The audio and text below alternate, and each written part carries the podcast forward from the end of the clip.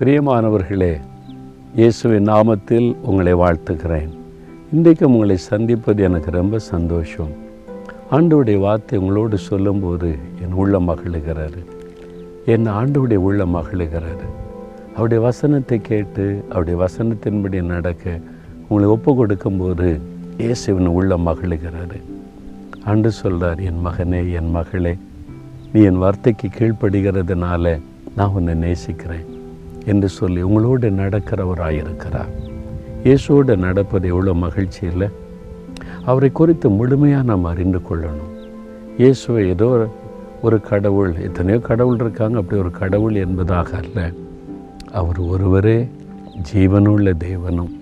அவர் ஒருவரே ரட்சகரும் அவரை அவர் ஒருவரே சர்வலோகத்தையும் சிருஷ்டித்த தேவனமாக இருக்கிறார் அவருக்கு ஈடாக யாரையுமே சொல்ல முடியாது. அவருடைய சிலுவை மரணத்தை குறித்து நம்ம தியானிக்கிறோம்.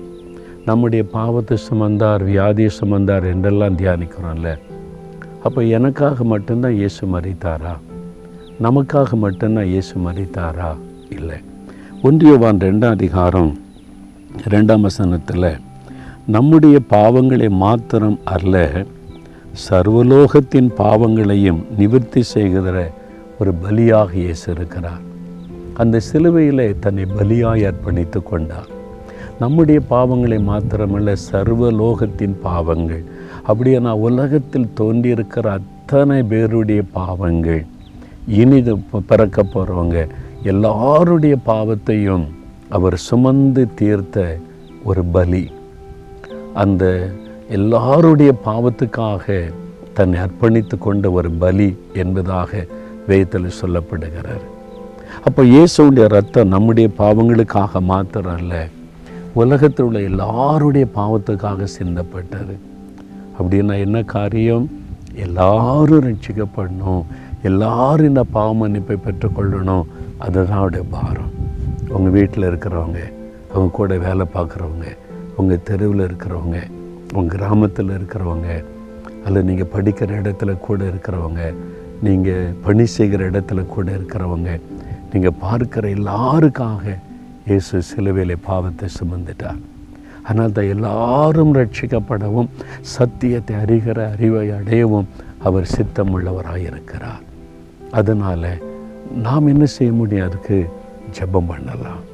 ஆண்டவரே நீங்கள் எனக்காக மாத்திரம் இல்லை எல்லாருக்காக சிலுவையில் ரத்த சிந்தினீங்க எல்லாரும் ரட்சிக்கப்படணும்.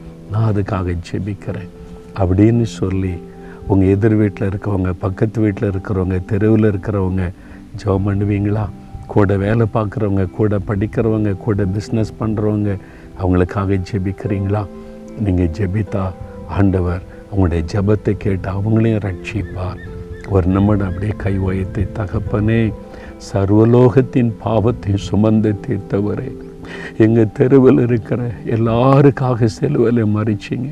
எங்கள் கிராமத்தில் இருக்கிற எங்கள் பட்டணத்தில் இருக்கிற கூட வேலை பார்க்குற கூட படிக்கிற எல்லாருக்காகவும் சிலுவை சுமந்து ரத்தம் சிந்தி உங்களை பலியாக ஒப்பு கொடுத்தீங்க. எல்லாரும் ரட்சிக்கப்பட நீங்கள் விரும்புகிறீங்க என்ன ரட்சித்த மாதிரி அவங்களையும் சந்திங்க அவங்களையும் ரட்சிங்க. அவங்களும் அன்பை அறியட்டும். அவங்களும் உடைய சிலுவையனுடைய அந்த பலியனுடைய நோக்கத்தை அறிந்து கொள்ள செய்யுங்க. அவங்களுக்கும் இந்த ரட்சிப்பின் சந்தோஷத்தை கொடுங்க. அவங்களுக்கு இந்த பரலோக பாக்கியத்தை கொடுக்க கொடுக்கணும் ரட்சிக்கப்பட்டு சத்தியத்தை அறிந்து கொள்ளணும். அதுக்காக நான் ஜெபிக்கிறப்பா ஜெபிக்கிற இயேசுவின் நாமத்தில் ஜெபிக்கிறேன் பிதாவே. ஆமேன் ஆமேன்.